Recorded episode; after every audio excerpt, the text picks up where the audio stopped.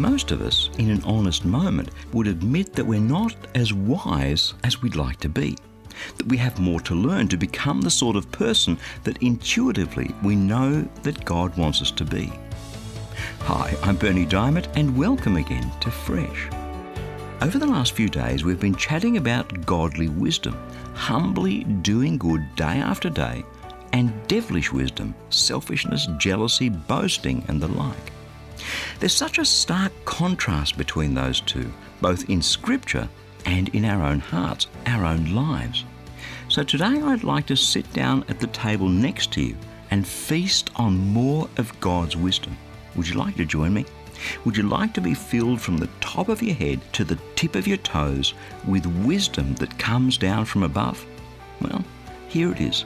Receive it into your mind, into your soul, into your spirit for the Word of God is alive and active. James chapter 3, verse 17.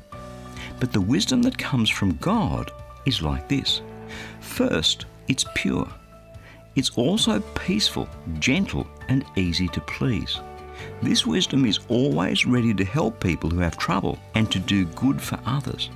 This wisdom is always fair and honest were you and I consistently to live out the rest of our lives in that wisdom, my goodness, how different our journey would be, how much richer our relationships would become, how much more those around us would see Christ in all that we say and do.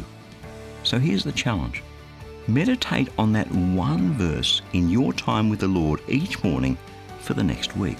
Apply it to your life thoughtfully, day by day, and watch to see what the Lord will do in you and through you.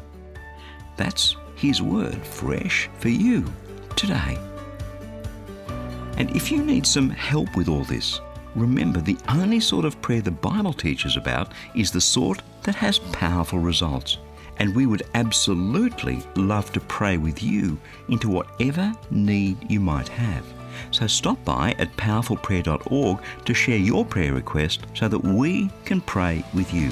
Again, that's powerfulprayer.org.